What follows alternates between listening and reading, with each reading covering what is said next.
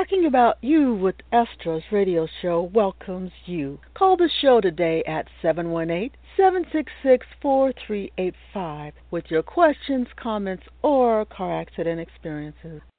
Does drama elect candidates who can serve the country at national, state, and local levels? Will money choose elected officials? Or will citizens vote their conscience? The apparent levels of frustration experienced due to more attention paid to Wall Street and their lobbyists has meant the average citizen for decades has been forgotten.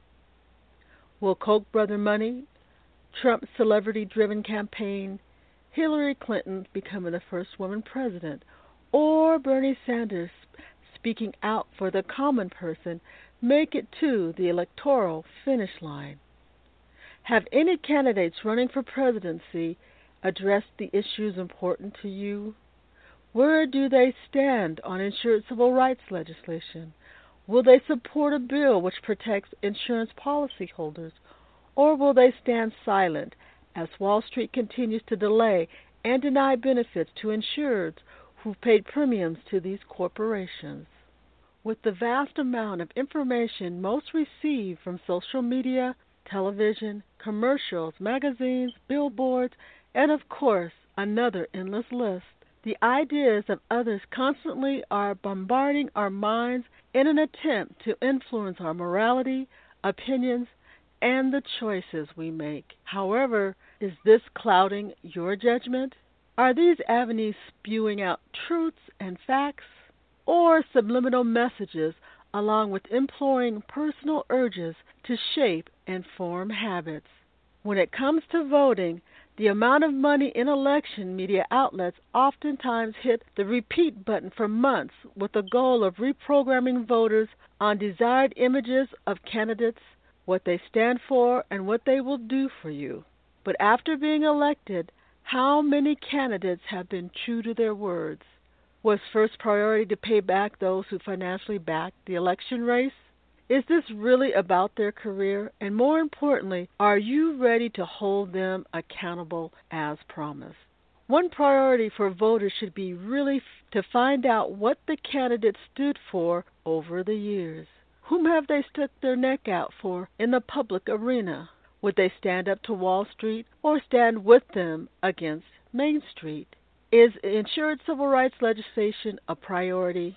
Do they understand the plight of the insured who are denied benefits from insurance companies with paid up insurance premiums? Do they understand policyholders do not know the integrity of an insurance company typically for years after paying into this conglomerate? Money received by policyholders help to promulgate ideas to attract new policyholders. Therefore, the money used for advertising should amplify what the insurance company's values really are, and those who these companies mistreat should speak out loud so others know bad faith tactics exhibited. Therefore, when viewing the multitude of social media advertisements, ask is this really true? Do those candidates running for office do what they say? How are they treating opponents? Is it with respect and dignity, or is it win at all cost? Because if this is true, the needs of Main Street, once in office, may be tossed by the wayside. And if the advertisements are from insurance companies, is this corporation willing to display their statistics on how many policyholders are exploited by keeping their benefits? Do you see the same problems discussed over and over again by policyholders who have dealt with this carrier? If they have done it to millions of other insureds, this would not be a company you would want to place your trust in. The same is true with candidates running for office. Pretentious behavior only displays the desire for personal or investor gain. When everyday citizens fall for false statements and pass them on to other voters, it hurts those who will be subjected to the actions that will not be in the interest of constituents if elected. Why are so many American citizens so frustrated in our political system? One simple word deceit. When what is told is not what happens over and over again, voters become discouraged and wonder why they should even vote. One must not take this attitude, but one of creating change that does matter to Main Street. The more citizens challenging the ideas presented by electoral candidates or insurance companies, the greater chances for truth to be exposed. And in this exposure, better choices of candidates and insurance carriers can be made. So next time you see an advertisement, ask the question what are they trying to convey? Is it in their interest or yours? What is their reputation with Main Street? Check reviews out about them. Have they hurt everyday citizens in their community, or have they lifted up those people who seek help? If each of us take the time to inspect their records, it will be difficult to hide, especially if we are sharing our experiences.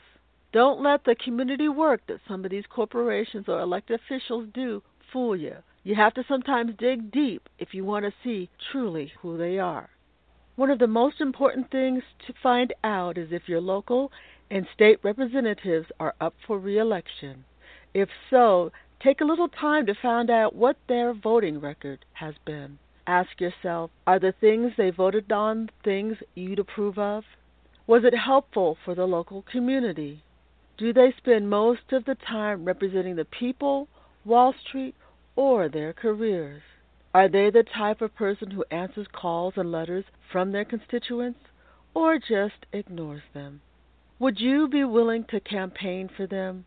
Or in what ways could you support them? Are you currently a registered voter? Has the person up for reelection made it easier or more difficult to vote? Remember to find out if they support insured civil rights legislation. No one should be hurt and unable to receive the insurance benefits they have been paying premiums on, in many cases, for years. Main Street cannot wait 10 years for help, and they shouldn't have to deal with insurance companies' delays and denial tactics. Protecting your liberties is reason enough to go the extra mile to become a registered voter. The time is now to find out what the qualifications are if a first time voter. Attempt to complete most tasks every other month when possible. So when election day rolls around, not only will you be ready, but not stressed and ready to vote in 2016 and in the future.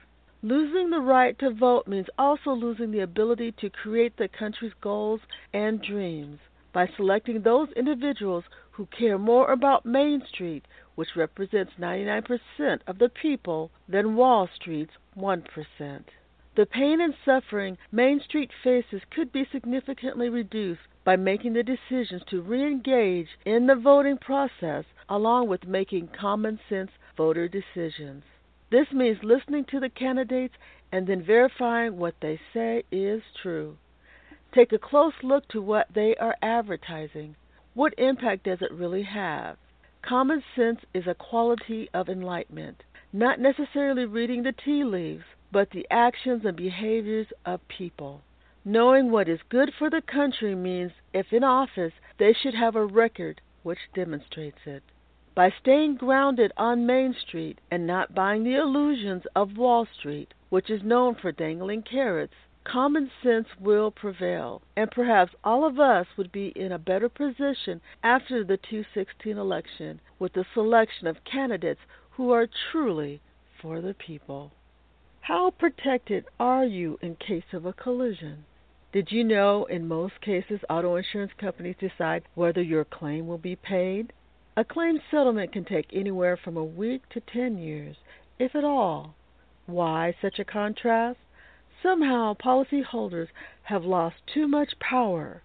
Has the insurance company gained this at their discretion? Are Wall Street insurance lobbyists getting more from our politicians than the policyholders? How much can policyholders afford to lose while paying over $2,000 a year in premiums? This means most policyholders are giving auto insurance companies over $40,000 in their lifetime. But if after paying all this money in premiums, if an insurance company refuses to pay your claim and it costs you more than this in legal fees to get them to do the right thing, is it worth it? Should policyholders be required to pay for auto insurance And if so, shouldn't auto insurance companies be required to pay out claims? Why is this equation so one sided? Who made the rules this way and who benefits from them? Frankly, greed has overcome our way of life at the expense of the people who can afford it the least. In fact, just last week I learned that President Obama has asked Congress to allow Medicare to negotiate prescription drugs to help align the prices Americans pay like the rest of the world for the same medication. If you are on Medicare, call your congressperson and ask if they are supporting negotiations for prescription drugs. Perhaps your vote belongs elsewhere if they're not operating on your behalf. If on Medicare or you know someone who is, wouldn't it be nice if their prescription prices were reasonable? Most people on Medicare are already working with a limited budget. Take a stand today and tell your congressperson to do the right thing and negotiate for prescription drugs. Don't know whom your representative is? Don't worry. The operator will connect you to the right office. While making the call to Congress and telling them you support negotiations for prescription drugs, also share your opinions with them on insured civil rights legislation to protect policyholders against unfair insurance practices. Call them today at 202 224 3121. Again, the number is 202 224 3121. And remember, they're on Eastern Standard Time. And it's just that simple. Will this be your first time calling? Your representative will be happy to hear your concerns, so don't hold back. What are the options as policyholders? What are your options as a policyholder? And why are they so limited while ending up supporting all those derivatives on Wall Street via your premiums that you don't even participate in the profits? In my opinion, it's because too few policyholders were at the table at the time of legislation. And depending on which state you live in, the more money poured into the capital by Wall Street, the more your needs can fall on deaf ears. It is overdue for America to consider the concerns of everyone in the community, not just less than 1% of the population. What is your $40,000 worth to you? And how much of a say do you have about the money you are paying out to these auto insurance companies? Most of us are in a car accident once in every five years. Is this your season for a collision? Call the show today at 718 766 4385 with your questions, comments, or experiences. The time to sit back and let others do the work is over. It's your voice that will make a difference. Don't be intimidated or bullied. Speak out. I'm listening to what you have to say about your car accident journey, and you never need to travel this path alone. You can read, watch, or listen with me, Estra, at any time. Why don't auto insurance companies want you to know the actual number of policyholder claims denied, or ones that are paid out less than they should be, or even worse, those not paid at all? Have you tried to find the ratio of policyholders paid versus unpaid claims? How about the number of policyholders placed under surveillance? Rarely are these issues brought out to the forefront for policyholders to educate themselves about these concerns. More importantly, how often does your auto insurance company tell you about the profits they are making off you as an insured? Have you ever tried to verify the information told you after talking to an insurance adjuster? How accurate is the information? Are you going on blind trust that your insured is doing the right thing by you? As premiums continue to rise year by year and benefits continue to decrease at the same time, many of the benefits contained in the policies now have become additional items in other words, things that you used to have in your old policy are no longer there. You have to add them to your new one. This new packaging tactic does nothing to help the policyholder, but a great deal for the bottom line of insureds. Why isn't there more oversight of these companies? Is this due to them being giant banks? In fact, many of them are actually banks. Do they currently have free reign in our country now, with policyholders having little say on how they design insurance contracts? Where is Congress in all this? Did you know Congress gets regular updates on the issues dealing with auto insurance policies? This also includes ERISA, which is when your employer becomes your insurance company. The question is why isn't Congress doing things to make these insurance packages better rather than worse for policyholders? Why is there so much power given at the state levels rather than federal, unless, of course, a court trial ensues? Frankly, in my opinion, these companies have a greater capacity to control outcomes and decide which is in their best interest to pursue the issues they most want to address. And unfortunately, when they get to decide which way to go, whether state or federal, typically it's a worse direction for policyholders.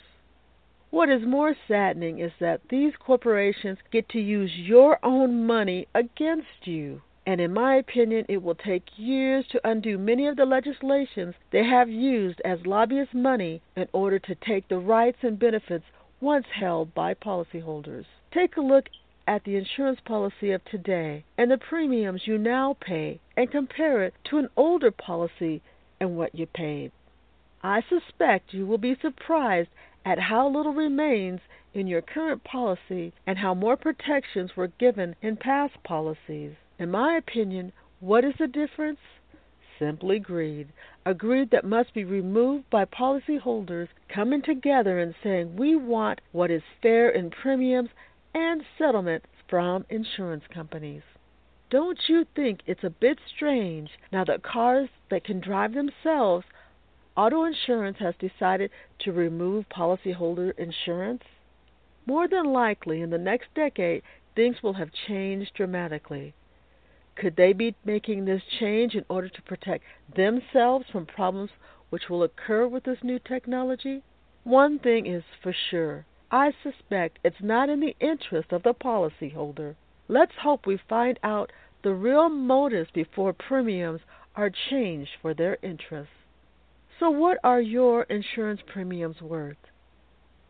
I suspect it will depend on the integrity of the insurer you choose and their willingness to pay out claims. When this information becomes available to the public, only then will we have the protections needed to really know what that $40,000 in payments are worth.